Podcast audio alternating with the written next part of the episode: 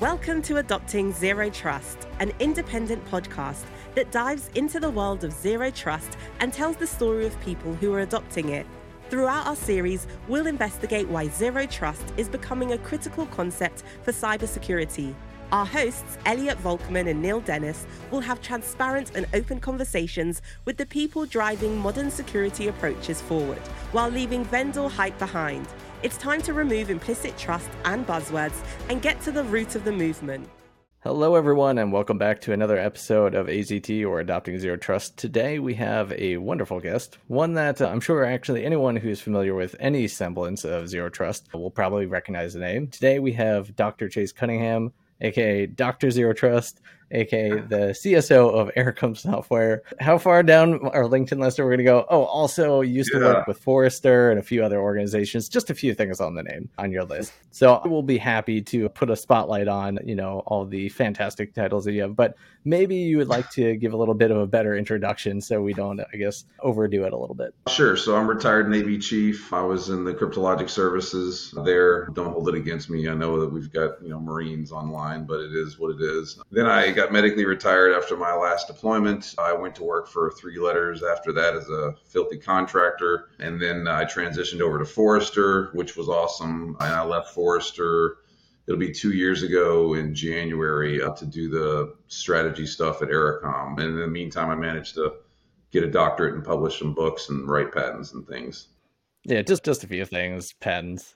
Man, I mean, my, my biggest thing is I hope I'm raising relatively useful humans that will soon leave my home and go off and do other things. But that's the real bar for success. I think the key point is eventually leave the house.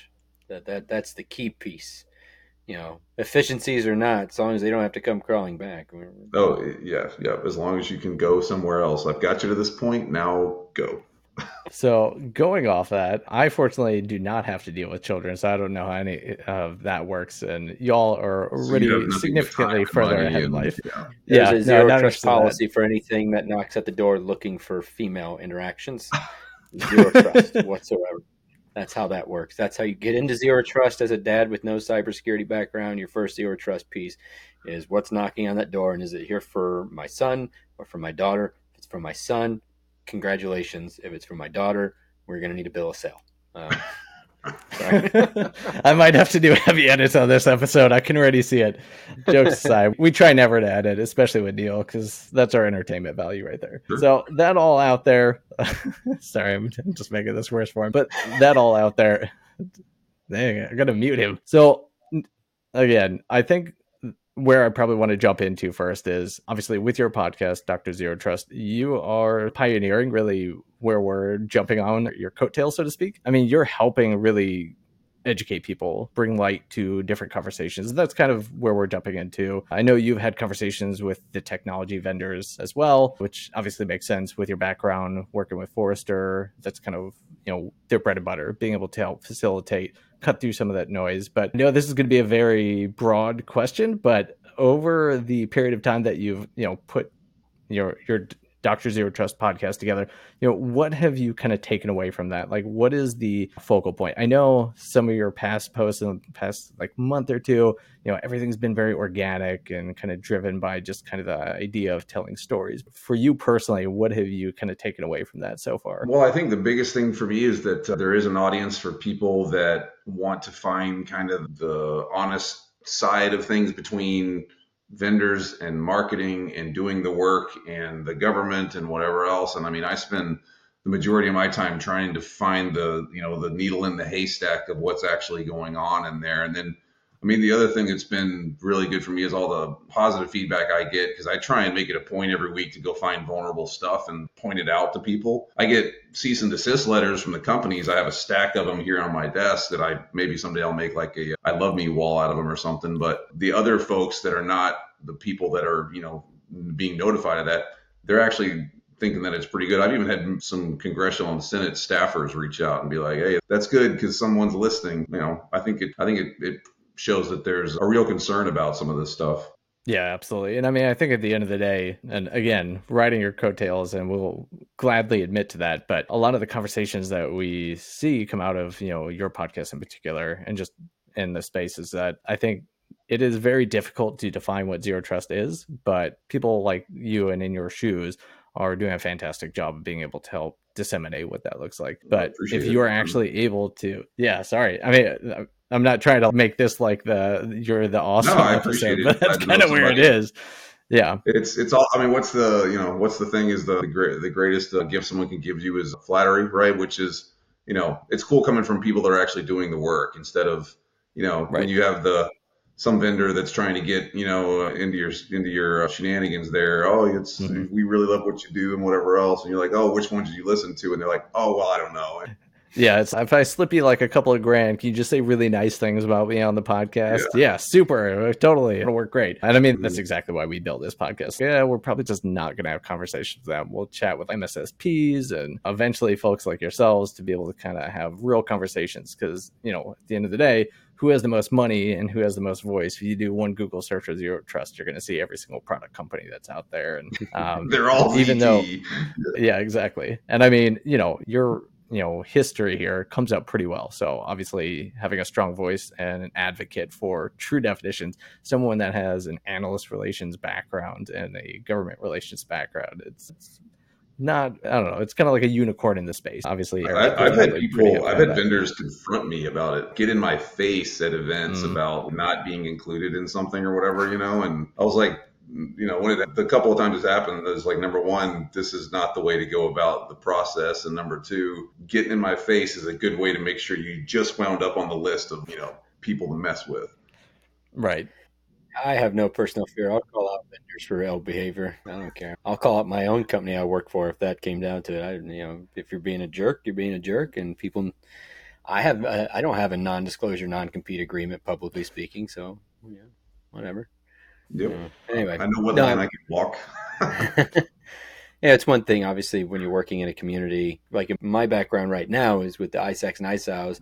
And if you're in a trusted community, you're not allowed to talk pricing. You're not allowed to talk technically overtly bad per se, but you can share experience. But you're not allowed to talk pricing and stuff. Eh, whatever. We don't have those agreements. So please bash away. We'll republish it for you and put a big banner up that says, you know, so and so needs to stay away. It's the name of the game, free publicity. But no, that's good stuff. I think what I'm also finding out is that Elliot might have asked you before me to be the beard in the other side of the camera, but I'm okay with that. And, you know, I, I, agree. He, you know, he, he could fill the. He does have a better voice. yeah, it's uh, it's. I just trimmed it down. My wife for uh, for Halloween, she like did a big Viking deal, and I spent like hours with glue in my face and all this beard stuff or whatever. It was it was it looked great, but man, it was a nightmare. No, I'm gonna avoid uh, beard bobbles. Anyway, moving forward. We're gonna we're gonna spend way too much time talking about bullshit. Well, that's good. Hey, this that's is a good fine. part. People like it. Well, we get there, right? That's part of the journey, isn't the thing. Real quick on that same note, though, back on target slightly we talked very quickly about the vendor piece. I love bringing this up because going to big name brand conferences, whether it's RSA or Gartner earlier this year instead of Forrester, you know, with all the new tech stacks that have been sold, everybody's very hot to trot on what it means to try to define zero trust. And I think where Elliot's getting to is maybe asking you for what you personally consider the definition, at least at a high level, when we think about the fact that vendor A that's working in actual identity access management says they're only zero trust. And then we've got another vendor who's working in quote unquote buzzword XDR. And they're like, no, we're zero trust. But they want to look at the next door name and say, no, you're not doing it. We are, and so on and so forth. But really, they're maybe chunks of the larger picture. But to, I think where Elliot's going, your definition of zero trust and construct of what you kind of think it is at a, you know, 50,000 foot level to dive into. Yeah, so the simplest way that I put ZT for people is I just say don't trust nothing. I mean, as far as my Texas background goes, that's as clean as I can make it. And it's meant to be slightly, I guess you'd say, obtuse because I want people to understand. I, I mean, don't trust anything in a system and an infrastructure by default or because there's a perceived reason to allow trust to occur. And Kindervag, to his credit, a long time ago has been saying this that trust is a human emotion that we took and shoved into digital systems, and then we've tried to whittle away at it for forever, and we continue to get there. So that's really what, in my opinion, is is is take that position of default ZT and work your way backwards. And I think that that's a, a point to make very quickly too. Is I get so much hemming and hawing from people about, oh, well, you'll never get to ZT. It's manageable trust and whatever. Yeah, it's the same thing as if a bodybuilder tries to go for zero body fat, they die. If they ever hit zero body fat, that's game over. But you're trying to get towards the lowest level possible to still have the results that you're looking for. And that's achievable, but the market is not sophisticated enough to go off and go, do manageable trust, do blah. It's, you got to be pretty flat with it. Zero trust. I want you to try and get there. You never will, but that's the yeah. Love I think there's a lot to be said for hype words, right? That gets people's attention. And at the end of the day, it's up to us to actually define what that hype word means and hopefully push, if you're on my side of the fence as a vendor, hopefully push the marketing team beyond the hype word and actually start showcasing true value prop around the hype instead of just trying to sell the term. And obviously, your experience at Forrester, I know you never saw any hype words just specific for pushing product, right? That doesn't. Yeah. Happen. Yeah. Yeah. They have entire budgets for that stuff. no kidding. Yeah. I mean, if you can't market what you're trying to sell and drive attention to it, you know, that's goal one. Goal two is for us to come in and fix it after the hype is there and actually define what it really means, which is, I think, what we're doing now. This is part of the fun. The term's there. People recognize it as a concept for ill or for better, one way or the other. And now we get to work within the confines of that and kind of come up with the procedures behind it, which is it's strategy. I mean, and that's I'm actually working on a paper that I'm going to put out pretty soon. that's I kind of took the position of because I got so sick of arguing with people about zero trust, whatever else my position in this paper is, you know what? If you think you can do it better with what you're doing right now, go ahead because it just makes my life easier because you're the target. Like we're running around the Serengeti, and if you want to ignore the lions and all the other stuff, by all means, go right ahead. This is not a rising tide lifts all ships. As long as Chase survives, it sucks for you, and I'm okay with that. Yeah, it's no joke. Yeah.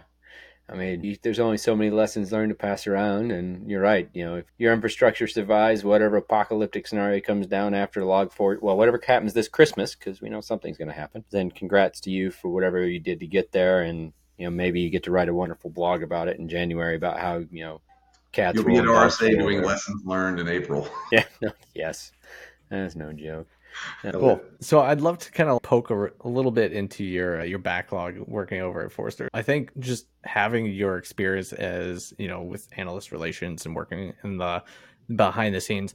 So obviously organizations like that help breed and create these kind of concepts, buzzwords or not. The structures behind it obviously have rippling effects. So not all of them stick. Some are very much focused on the product concepts around it. And obviously there's basically like lobbying from organizations that maybe Neil and I might be affiliated with. But you know, what does that look like for a concept that is more philosophical like this to move forward? You know, just hopefully like a little bit of cracking the door open and giving us a little bit of behind the scenes. You know how does that function? How is something i guess still 10 years in the making? How long does that really take until it kind of bubbles up into the world? A, a decade long overnight success right? Yeah. I think what's interesting there is if you look at kindervag's early work on zt john was preaching the gospel and he hitched his horse to that wagon. He was going to ride it till the wheels fall off. Credit to him. But when i came in and john had left they kind of said I was actually pissed about it, to be perfectly frank. They were like, hey, you're going to take ZT. And I was like, oh, shit. Something somebody else had, and now I got to polish this, whatever. And But then when I really started looking at it, I was like, you know, I think what's missing here is a framework so that the vendors can understand what they do in the context of this. Because the moment that we published the extended ecosystem framework, the deluge of vendors that just came running into the space were like, oh, thank God, we've been waiting for this. No, no, no. And it, I think it formalized, like you said, the philosophy into something people could gravitate towards and go, okay, I understand what my piece of this puzzle is. And then you work your way forward from there. So it, you know, it, it, the thing about analyst firms that I really love is there's really smart, super people doing really good work, but you're paid to kind of run on the knife's edge, and some of the stuff that you suggest might just die on the vine. Some of it might take off. It's roll the dice. Yeah, so I think what I took away from that is it is your fault that everyone at RSA and Gartner has. Oh, I totally hosed it up. that is 100% you're doing. So thank it's, you for that. It's, it's me. I ruined everyone's RSA. Yeah.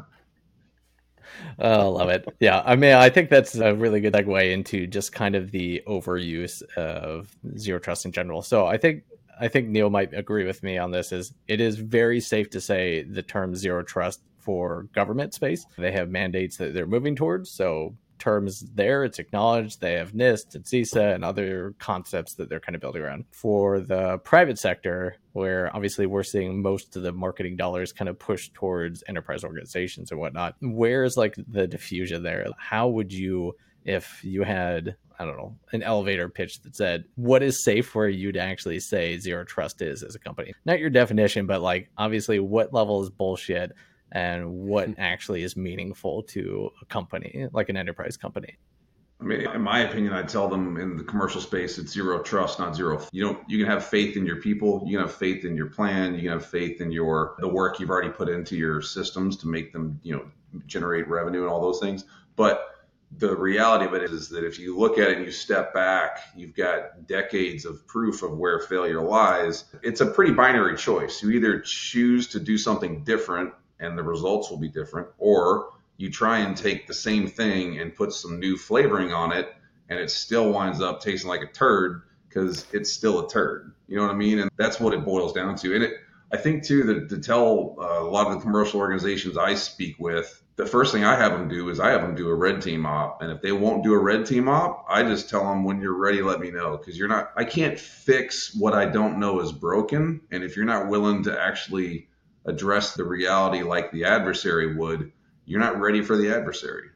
Yeah, that's a, that's a really great point. In fact, Neil and I fortunately just had a conversation with an MSSP that was kind of looking at pen testing against zero trust concepts, but that was like our call to action a few episodes ago. We have not really seen organizations who really kind of tore into it from that. Obviously, they'll go for the low hanging fruit, but from your perspective, you know are you seeing these organizations who are offering zero trust products actually you know tearing into their own systems or are they like you said kind of bypassing that okay the there's, face tells me a story yeah i mean there's a lot of them that are doing it and i don't want to knock anybody because progress is progress mm-hmm. but i do you know you you do wind up drinking from the same poison well that you're putting your own water into you know what i mean so mm-hmm. if they're an identity company obviously they're going to solve for identity first and then you kind of look at it and you go, well, I would think being an identity company, you probably should have solved with this when you launched a product, but uh, you know, it's kind of tangential. But progress is progress. I uh, think that it's good that they're engaged in it, but uh, it does, you know, if you went and really, matter of fact, I'll tell you a little story. I went and did a consulting engagement with a vendor. I won't say who. And when they were running through the whole thing, they were talking about their ZT offering or whatever else. And I said, hang on a second. There was a bunch of execs and whatever board members in the room. I said, how many people in this room are using the solution that we're offering right now to do ZT for yourself? And I had one hand up, and I was like, that, there we go. You know what I mean? It's like you're selling something to someone based on a strategy, and you're not even using your own thing to do that. Not a yeah, I'm sure at Forrester you found that a lot too, where that's a s- unfortunate trend around product providers is it's oddly few and far between who actually use their own product for what it is they're claiming. And you know yeah saas providers are predominantly in the cloud and they leverage aws or google or some other managed solutions for their own whatever it is they're doing. But at the same vein if you own a uh, if you own an edr solution or whatever it may be and you have a network that it should be on and you're really just eh i've got a juniper firewall i'm good kind of thing what's the point of selling the product? And to that point you're right. There's a lot of zero trust companies out there that I've personally talked with as well, that especially on identity access management type stuff, IDP, IAMP, whatever, that aren't that aren't doing what they're doing. They set up protocols and procedures, and then you ask them the question, "Can I see your own self audit of your own stuff?" And they're like, "Yeah, what is that?" We offer an audit. We can help you. I'm like, "Yeah." So you've done it for yourself? No, we're using this other company to do this. I'm like, "Oh, thank you for telling me. I'll see y'all later. It's it is kind of a good thing to think of. You know, if you're getting down to those third party solutions, I think it's a good question to ask. Are you using your own thing? Not too many people do that enough, truthfully. Yeah. If you ever wanted to be in an uncomfortable boardroom meeting, do that. Yeah, yeah, been there. But yeah, no, it, it's a weird world to live in, where people aren't eating their own dog food in the right manner for the products they're offering.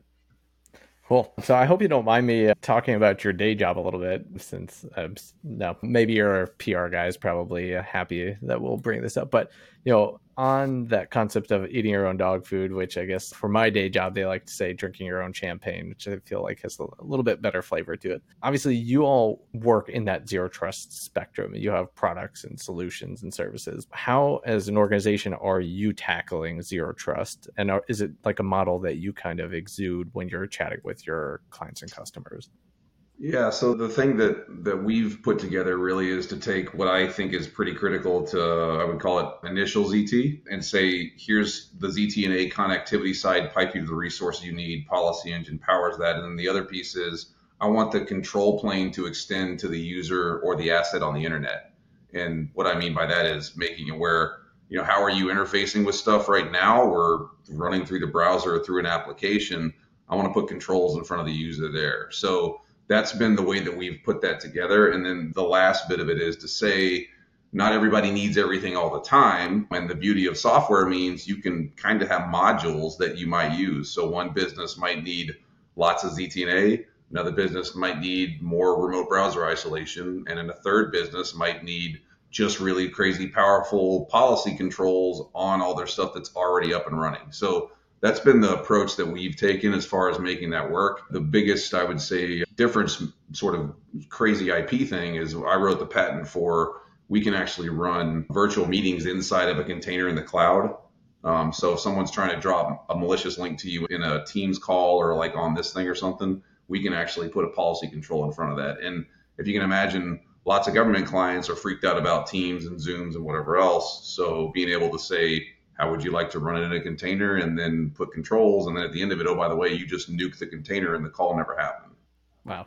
That is pretty intense. I'm not gonna lie i've not heard of a concept like that. Obviously wherever you can remove verticalization for you know breaches like that's yeah. Because yeah, i mean the if you think about the zoom call like if, if, i go back to my red teamer days i'd love to drop somebody a, a phishing link in a zoom call because no one ever thinks about it you know? So it'd be really easy. So that was when we kind of said well what if we just solve that problem. And all of a sudden, a lot of our government clients were like, oh, okay, interesting.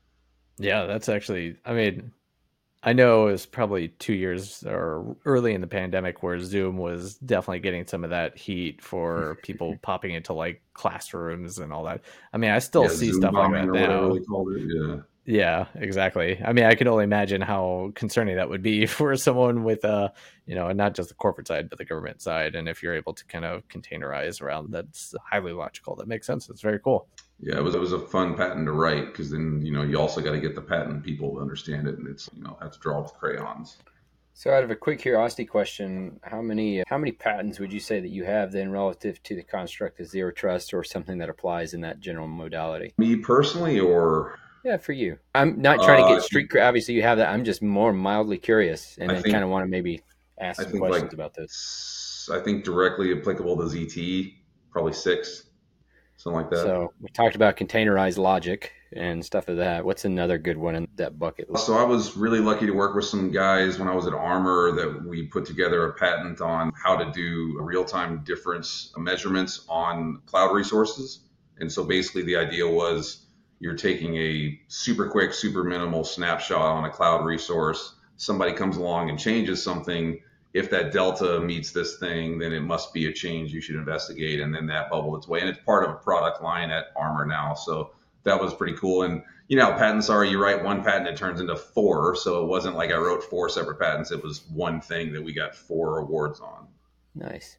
So on that thought flow, that sounds like kind of a stepping stone or kind of constructively getting towards the construct of distributed ledger mentality. I run a node within the Indicio network. Yeah. nice. So I was at a conference three weeks ago out in Colorado Springs for space related stuff. And it's kind of interesting looking across the industry verticals as a whole.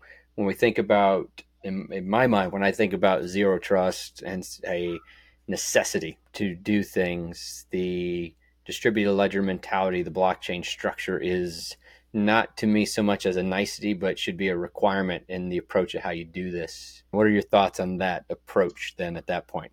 Yeah, I mean, I'm a fan of the distributed ledger side of things. Like I said, I run a node on Indicio, and Indicio is running into some actually doing some collaboration work with them on your digital sort of identity, the self sovereign side of it. Mm-hmm. And that that I think is if I pontificate a bit, I think three to five years in the future, we're going to see the distributed ledger stuff powering identity for individuals globally. And they're already starting to show that the COVID certificates kind of proved that was a way to do it. Now there's some major airlines that are starting to do like passport and biometrics and whatever else. And all that's running on a node system in the rear end um, or back end, rear end. I don't know why I said that, but back end. but that's where I think we're seeing it go because as we become more digital, it's it fits so well into that practice. And then ultimately, where that fits into ZT is if we get to that, we can run where we actually have a verifiable way of making sure that either A, an entity is who they say they are, or B, a transaction is supposed to occur because there's a validation that's occurred. Oh, and by the way, we have the ledger record to say that it, you know, took place. Yeah, so I on that same vein, then I just started reading up a little bit more on the concept of that WC3 put out for decentralized identifiers, and you know, from a historical perspective, the I guess the basic construct for that was more to help support like you and I being able to collateralize our who we are, right? So like an athlete, I am me, pay me money for you using me. And you know, in a roundabout way, everything always comes back to some kind of ledger mentality. And in this case, you know, coming back to, you know, irrefutable evidence of who you are and what you are, both physical and digital. And so that that decentralized identifier construct with WC3 to me is kind of an intriguing idea around both you as an entity as well as what that's going to mean for the digital aspect and then tying all that back into the distributed ledger and hopefully you know having that piece so i guess i see a world where i'm getting at i guess i see a world where you know everything we have ids for everything digitally right? Everything has a mac. Everything has now a, maybe an ipv6 address. The whole point of that was to give everything an actual address right? Stuff like that. But you know actual proof of who you are proof of work proof of concept proof of identity all those fun things that go into all this stuff. You know, that, I guess that's why I like distributed ledger mentality because not only do you get your IP or your Mac or your actual physical hardware identifier and your decentralized identifier, whatever that may be, but now you have that ledger to call back to from a. There's still obviously some layer of trust implied because that's just how it's always going to be. Like you mentioned, it's not about going full scale; it's about you know getting there enough. So yeah, I guess that's where my brain is at for the last couple weeks is around that. I've been very caught up with trying to figure out ways to implement a distributed ledger, both from a doc repo perspective, because there's companies who provide that layer, both from me as a persona and some other constructs that are coming around within this whole mentality. Yeah, it's, it's a fast developing space, and there's some really cool things going on in there that I think are as adoption becomes more of a you know, blockchain was, oh, we'll do blockchain for, I don't know, those ape NFTs or whatever the hell that was. But really, now people are starting to go, okay, distributed ledger, these ecosystems can power um, systems where you have to have verifiable things take place. And that's going to happen just because of the nature of the market, I think. Yeah, I hope so as well. I like to think. So. I don't like having to carry my uh, my phone and my IDs and all that stuff. Like for me, I should just be like, look, here's my biometrics. It's all there, you know, and go on about my way. And I mean, yes, if someone happens to have my thumbprint, I'm okay, sure, but that's a risk I'm willing to take. Yeah, but that gets us into you know multi-layer, right? You know, there that I think it's where distributed ledger as a security structure and the way it can be applied comes into fun space. Here is, you know, you get to set up your policies and like we everything's always going to come back to some kind of policy. But if we look at the basic fundamental model, sharing a document, and I create a, a TLP red PowerPoint presentation or PDF to share within a select group of people inside of a larger community you know, distributed ledger allows me to maybe portion mark that out and have a tearline, right? So here's TLP red, here's TLP amber, amber strict, green, so on and so forth, all the way down, whatever this presentation model is. And then if some person shares it wittingly or unwittingly to someone who's not cleared for that access, you know, then it calls back to me and says, hey, by the way, here's Joe Schmo accessing your Docker wants access, grant access or not. So that's stage one, right? So yes, and only grant access to piece A, B, and D instead of A, B, C, D. And then the flip side of that is, in a policy perspective, the idea of being able to say geofencing is something as simplistic as that.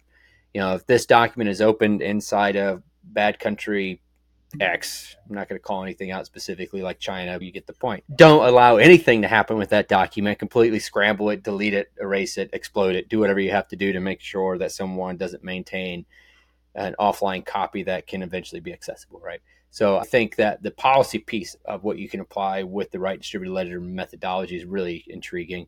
And then same thing with you, like you mentioned, biometrics, right? So if I'm still inside the United States going through the airport right now, I use Clear has three different methodologies for identifying you eyes, left hand, right hand. Any one of those is considered an applicable value. And then the other piece of that is the physical check, right? They see you, they know you, they compare the picture. But let's say if you're out in Ireland and there's a server issue and the image doesn't come up, well, what's the next step? Obviously, probably an actual ID on top of what you did, fingerprint coupled with who knows what else, right? So you can put means and bounds in play to escalate or de-escalate based off of thresholds and what you are comfortable with. And I think mm-hmm. that to me is an exceedingly intriguing piece. We do that already, but we don't do that at that micro level that we could do.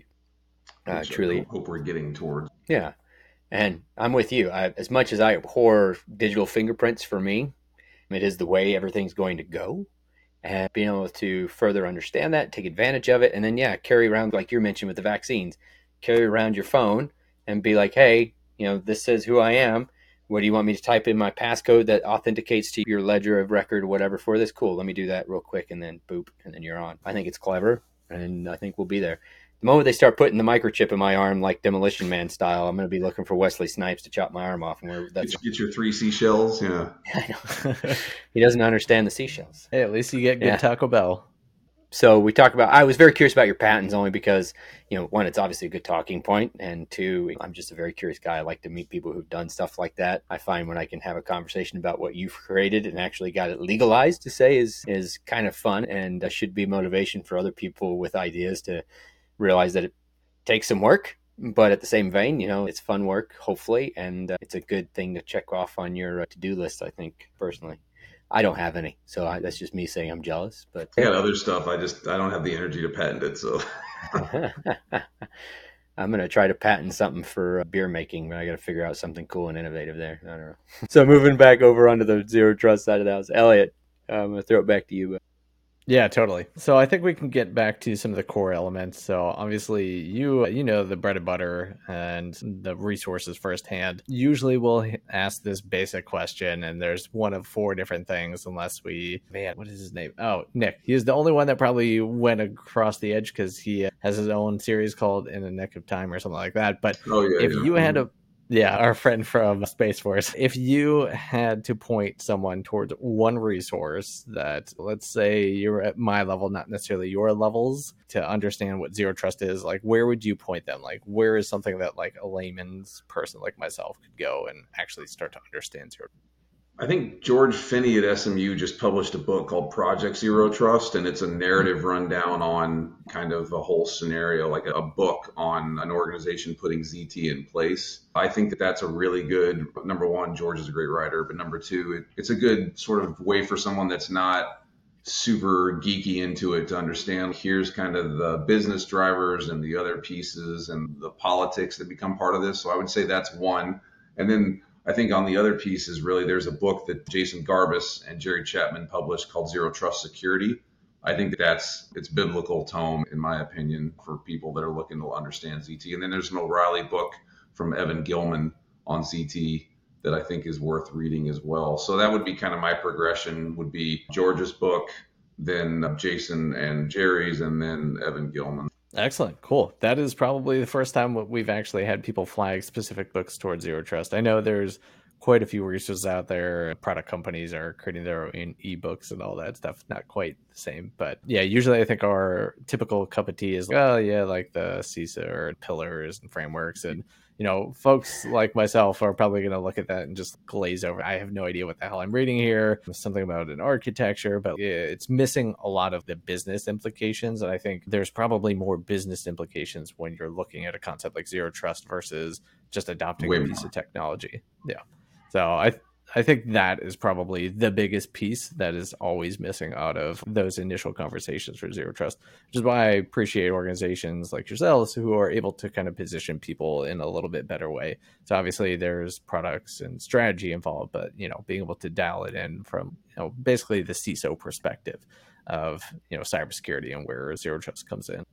I mean, it's all about business. That's why we do what we do. Nobody's starting up and just going, I'm going to be secure for the sake of being secure. You're doing it for some purpose. So business is going to be that purpose, whether that business is taking care of patients or mm, you know, managing billions of dollars or whatever it is. But I mean, that's why we're in the game is ultimately to secure something. At least I hope. You know, you, you can be super secure and just sit in a cave in the middle of nowhere if you want. Well, that doesn't work out for everyone, does it? It's good for that person, I guess. Depends on who decides to come hunting you down. But so actually, I kind of have a slight backstep question if Elliot will let me go this way real quick. I've asked this question a couple of times, not everybody, but just a couple here around legality and standardization. So we brought up NIST. I agree with both of y'all that that's, eh, it's a good reference point. You got to start somewhere. You might as well look at that. But when we get down into the weeds, there's definitely some material to really drive home.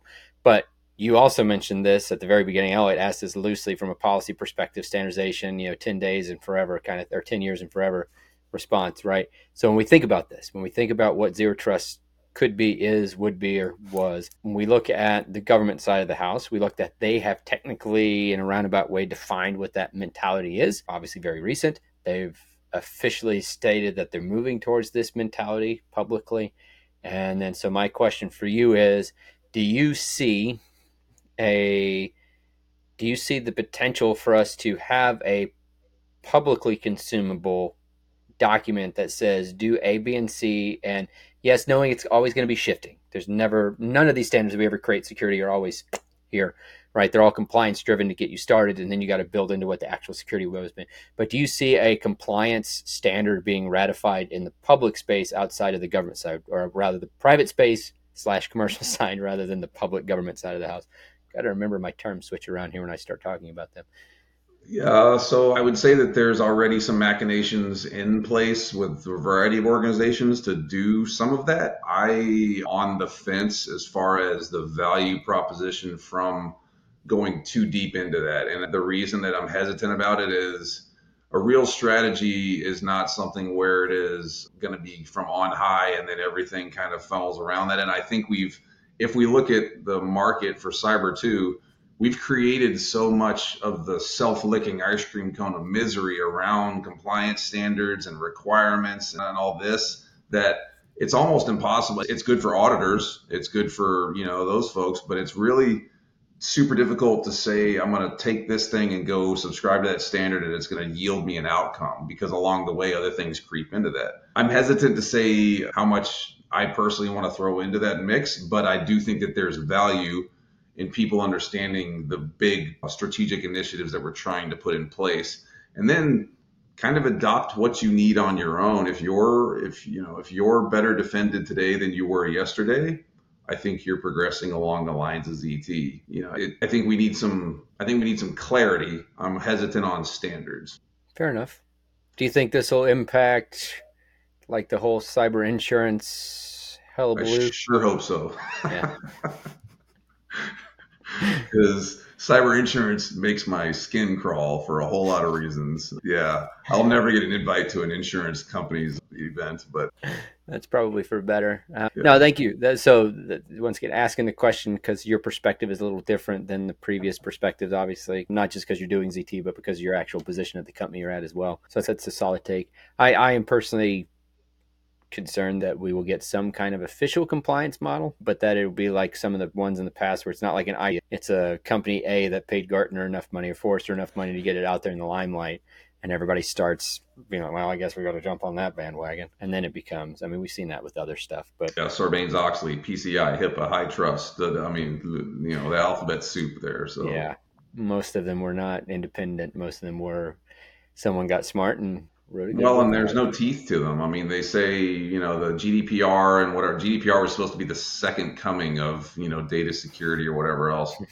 Find me a business that's gone out because of a GDPR violation, even though that they're still. I mean, it's Marriott's last breach. I actually I published it. I did the logistics sort of analysis on how much Marriott pays for toilet paper per year and how much they paid for their breach fine. They pay more to wipe your ass than they did for the breach fine.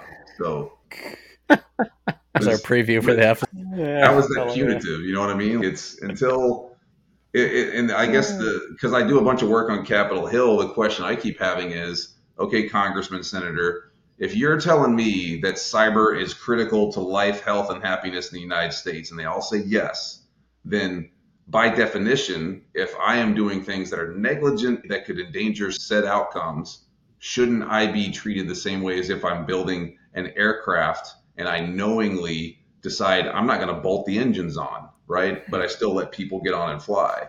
And they all say yes, but the moment you start saying, well, what's the impact of this and how are we going to legislate it? And they kind of back up. I'm, I don't know. Yeah. And it's, you know, well, the, uh, what was it? Our wonderful colonial pipeline prompted a an update to an already established construct of critical infrastructure information sharing, right? It was just a regurgitation of stuff. It did the only plausible, decent thing, I guess, legally was the whole bill of sales mentality. But even that, you know, yeah, I don't think that's getting enforced, nor will it at the moment. But yeah, I'm, I agree. It's they can pass what they want, but who's actively enforcing it? At the end of the day, it comes back down to the trust communities that are within those particular verticals. To they're not going to fine each other, but they're going to help try to keep each other semi accountable and maybe help write standards specific to their industry, uh, whether it's with their partner liaison agency back to the federal government or EU wherever they're based out of, or their ISAC or ISAO or other community that they're involved in at any point in time. It all comes back to just being tied to some kind of lobbying firm and to help them avoid getting in trouble when something like that happens. Well, yeah, everything's on the up and up until lawyers get involved. yeah, that's no joke. A lot of information sharing groups I'm a part of get ruined when one lawyer starts sniffing around too much. Yeah, even the communities that are for lawyers. Funny enough, that yeah. was a fun one. But no, th- th- those are good points. I think on that final note, then for that piece, you know, when we think about regulatory compliance, when we think about uh, industry verticals, we'll say that the cyber side in general, the way that I see that we've approached it as a government, we've left cyber as not defined as critical infrastructure structurally speaking. We define the pieces that put into it whether that's telecoms whether that's financial services even retail or health industry and then we leave it up to those bodies and regulatory committees to define where the cyber compliance and modalities are within them. But to your point nobody's really defined the space, which is now an AOR by definition, has been since 2010 officially, militaristically speaking. But you're right, nobody's really clearly said that this is a focal point individually. We've just left it up to everybody else to move forward. So I think my two cents, and I'm only speaking because I have excessive exposure, and my colleague Mr. Troy Fine would probably meme me to death if I did not state like once again that compliance should be like the outcome of good cybersecurity and security posture. So I think if they tried to put together some rails and compliance around zero trust specifically, I'd probably doing a disservice if it is as philosophical in nature as it is today. They would probably have to neuter it in some capacity where it was like a you know control based concept or something to that extent, and it probably just wouldn't have the same functionality. Now, my guess is like maybe they'll adopt some concepts of zero trust into things like CMMC or some of these other elements that are already you know out there that make sense to do that. But until, like you had said with HIPAA or PCI, some particular industry wants to fully adopt it and kind of do it on their own. Yeah, uh, hopefully we won't ever see anything like that. Otherwise, I think the philosophical nature of it will just kind of degrade. Yeah, strategy, strategy. I mean, it. You know, you look at the uh, the realities of any space, and you figure out what you got to have to be successful, and you work your way incrementally towards that strategy, and then you adapt because of requirements that come in front of you, and that strategy too. So, the, uh, you know, what's the Star Wars thing? Only a Sith deals in absolutes. I mean, there's no absolute here. This is your organization, your strategy. However, you should base it in the realities of the space in which you operate and then build you know things around that. There's no real need for kentucky windage in cyber. You know this is one of the only spaces where the bad guy the adversary will tell you what they're going to do. It's up to you to do something about it. I mean those proof of concepts are legit. I mean, if somebody walks up and they're like, I'm going to punch you in the face, take it at gospel. They're going to punch you in the face. Thinking forward then on this, do you think zero trust is a. Uh, do you think zero trust modeling and construct is going to stay from a nomenclature perspective, or do you think we'll finally reach a threshold where it finally becomes an ingrained principle, and we're no longer just saying, "Well, let's go do zero trust." We're saying, "Hey, we're just at security level, right? We're at, at what's perceived security." Do you think we see a future where that concept is more holistically applied instead of just being a fad word in the mix? Yeah, I think it has already achieved critical ish mass as far as the industry being aware of it. I think the fact that government's writing EOs on it is helping to kind of push that down. I think ultimately what we're going to kind of see uh, evolutionary here is a lot of organizations are going to subscribe to their version of this and they're going to put those controls in place and they're going to become harder targets and then you're going to have all the you know naysayers and the slow gazelles that are going to be trying to catch up. They're going to get tired of getting eaten alive and they're going to start subscribing to the approach. So over time i think that will they'll work its way across the broader ecosystem and you'll have almost some semblance of a zero trust internet, if you will, but it's going to be based on, you know, a whole bunch of different things coming into, in to make it more, more operational. Now, and the final piece of that will be as cloud and other technologies and APIs and these things continue making interoperability more doable, the masses will move into that space as well. And the reason that I have a lot of hope in that is when I talk to the younger generation, you know, kids around my kids' age and slightly older, they're starting to, without being beat to death by the nerds, understand things like mm-hmm. two factor authentication. You know what I mean? So that they get this stuff, and it's because it has a very realistic use case for them, which is usually protecting their V Bucks or whatever the hell. But they're starting to get that, and security, the digital way of life, is becoming a thing. Like you, you won't see a lot of kids when you walk by and you try and grab their phone they don't leave them unprotected. There's a pin code or something like that. So I think in a perfect storm, we kind of evolve into that space over the course of the next decade plus. Yeah, well, there you go. That answers my next question. 5, 10, 15, 30 years out kind of thing. I think a decade or two kind of is how it's going to work. I think also kind of what you and I were talking about before is as these base things become more and you have a lot more auditability and trackability, traceability of particular transactions, I think that will play its way into enforcement of these types of things. You know, that'll be that'll be part of the whole sort of mo of the space. Then again, it all could come crashing down day after tomorrow, and it's back to beating each other with rocks and whatever. So yeah, that well, that's a whole nother conversation about the criticality of space and how it's not defined as a critical infrastructure officially. It's defined as supporting the critical infrastructure, but it like cyber in a sense, right? But yeah, knock out a couple of satellites, we'll see how critical it gets. Well, you should uh, you should read the book that uh, General Touhill and I published called Riptide, where we basically put that scenario into play. And it, it, you know, he was the big muckety muck with the government side, and I was the bread team bad guy side, and we wrote each piece, and it came together. And the whole thing, without ruining the narrative, is what if you injected malicious, randomly generated numbers into the GPS system for satellites? That would be a really bad thing. So I'll let you. Yeah. But here's the that. fun fact you don't even have to do that right now. 5G itself operates in the same bandwidth space. So you screw up a 5G implementation at an airport, like happened three weeks ago, and planes at DFW can't land on a freaking runway because, yeah. yeah. And yeah, once again, whole nother fun conversation there. But thinking about zero trust and the mentality on that side, there there's a signal fidelity. Not just it wasn't they haven't released notes on what actually really happened, but the implication is that it was a 5G overlay issue. But even then, unless you're blatantly pushing out a bandwidth specific to the thing coming in and just flat out signal loss and that signal noise, the signals are still making it through, the signals are still available. It's just, you know, you don't know which one to actually respond to and from. And I that that's a 5G GPS issue. So if you could do some kind of legit overlay with inside the raw signal to say A versus B outside of just an identifier, there's a lot to be overcome with that, even within the GPS realm. Um, but going back, I keep hitting my mic here. Going back a few seconds, when you mentioned the phases of how things go, you've got the primaries, you got the middle guys, and then you got the tertiary stragglers who eventually come along. And I think this is a good opportunity to think about lessons learned from past security issues, past trends and analysis pieces, thinking strategically around how things tend to go and the evolution around things. So uh, you mentioned this, and I got to thinking about Angler Exploit Kit and all the other fun crap with Adobe Flash, right?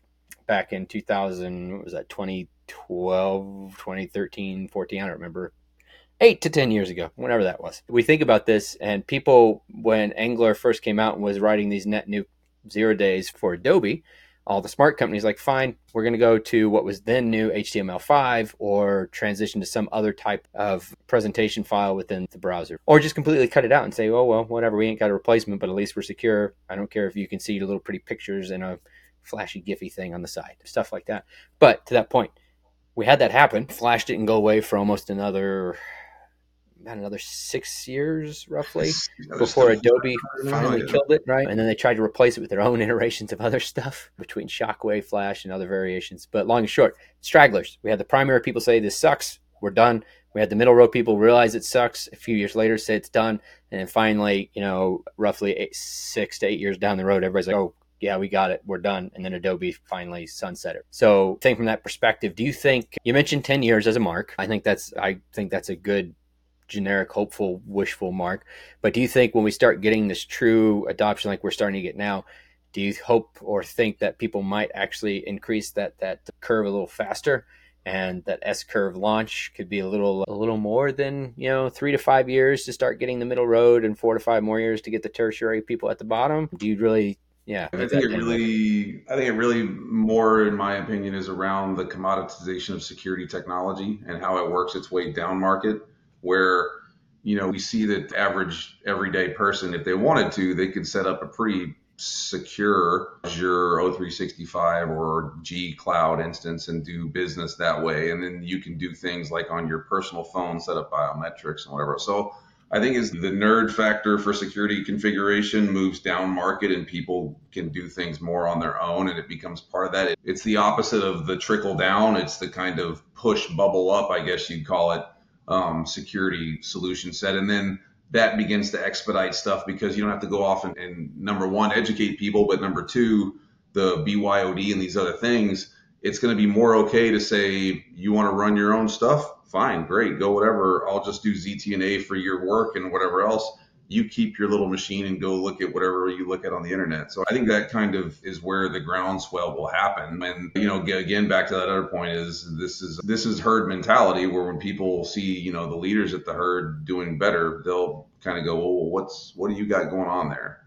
Yeah, yeah. I think that ties into your previous statement about hey, kids today what a security for them versus us when we first got our phones, right? They've never been a day in their life without wireless. Like they, it's a foreign concept to them that wireless, you know, is not like my kids. If Wi-Fi goes out, it's Armageddon.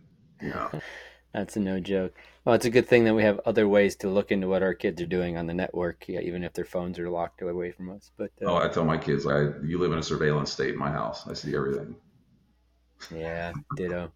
Uh, Anyway, once again, that's another podcast. Dads, how to take care of the kids' networks in your house. Brought to you in part by Dads with Guns. But moving a little bit more on this. I think that's yeah, how you end up with kids that end up in cybersecurity.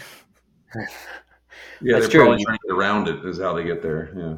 You buy them their first exactly. Kano computer, and the next thing you know, they're uh, yeah, they, you don't have to worry about their phone. You have to worry about the computer they hid in the spider hole outside by the tree that they're using to covertly talk to their friends four doors right. down by some weird off the wall 802.11 standard that just came out. Pipe dreams. If my kids could do that, I would be happily accessing. I would hire them. I would. Yeah. yeah. but congrats, kids. You got around me you have a job tomorrow. Anyway, but thinking about the rest of this idea and adoption and growth strategy, I think these are big things for people to understand is like indicative pieces here is that, you know, once again, 10, 15 years ago, or I mean, hell, right now, even to some extent, when you tell someone of a certain age bracket or certain cultural upbringing relative to their exposure to cybersecurity, cultural exposure to that, you tell them, hey, enable Google Authenticator as a basic, right? Most people today, unfortunately, still go whatever. But the younger crowd, to your point, that grew up with this, you're right. They're like, yeah, why didn't we do that yesterday? So I think culturally, I think that's probably a big, big boon for us is that we're at this little tip of the spear now where, you know, as leaders, we get to push the idea, but culturally, it shouldn't be as difficult as it was 15 years ago to get that type of security mentality down to not just the security staff, but the actual employee base consuming the processes, right? Or at least mm-hmm. I hope. We're always going to have some guy who's whatever, stuck in his mom's basement and doesn't care. But that's a whole different thing too. Outliers, not the norm, thankfully.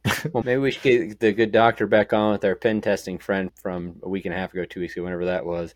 And then I honestly think this would be a wonderful conversation to have with you, our wonderful pen test crew, and then maybe a uh, heck, maybe even Errol. I'd love to get some perspective from a community driven idea, know, how they're helping drive policy from perspectives like the good doc here and the actual vendors providing the assessments. I think that'd be a wonderful, cool roll up to have actually, if you're on board with that. So yeah, stay tuned, people. We're gonna have a panel at some point in time, probably season two. So look forward to that one. And uh, yeah, I think that'd be amazing. Oh, that'd be fun. That'd be fun. I can talk about that. That'd be a long session, I think. yeah, we, well, you know, nothing to say if we can't find the time that it's not a two-hour block, and then we chunk it up into like the minute episodes. Focal point, question, ABC. Anyway, we can talk about that later. Well, Elliot, back to you for wrap ups here yeah, so that's actually a prelude for our next episode, which is going to wrap up season two, where we're going to chat about hopefully whatever we're going to do for the next season. Thank you, Chase, for joining us to help us kind of like really close this out on a high note. Someone with your level of experience and expertise is honestly not super always accessible to people, and I appreciate that you're not just hosting you know podcast but you know putting out content that's incredibly useful for people but yeah so for Neil and i hopefully we'll have additional voices kind of coming into each episode so that it's not just interrogating people like yourself going forward as much as we appreciate the conversations yeah we'll add a little bit of extra spice going uh, you guys are awesome. Thank you so much for having me. And if I can ever be of assistance to y'all or anyone else, just please reach out. I love what you're doing and thank you for your time. All right. Neil, you want to close us out, man? Ah, dude, Doc, it's been great. Like I said, it's been phenomenal. And like Elliot mentioned, I think you're going to be the feather in our cap for the end of the season. And man, I really do hope we can get you back on a larger discussion path. And thank you for, you know, obviously you do this more than we have. So thanks for letting us come in and pick your brain and get some fun stuff out of you today. So if anybody learns even one thing from this, I hope it's that everybody's still learning and there's still a lot of things to consume and, and go through. So thank you very much. Awesome. Thank you for joining AZT, an independent series. Your hosts have been Elliot Volkman and Neil Dennis. To learn more about Zero Trust, go to adoptingzerotrust.com, subscribe to our newsletter, or join our Slack community. Viewpoints expressed during the show do not reflect the brands, employers, or companies of our hosts, guests, or potential sponsors.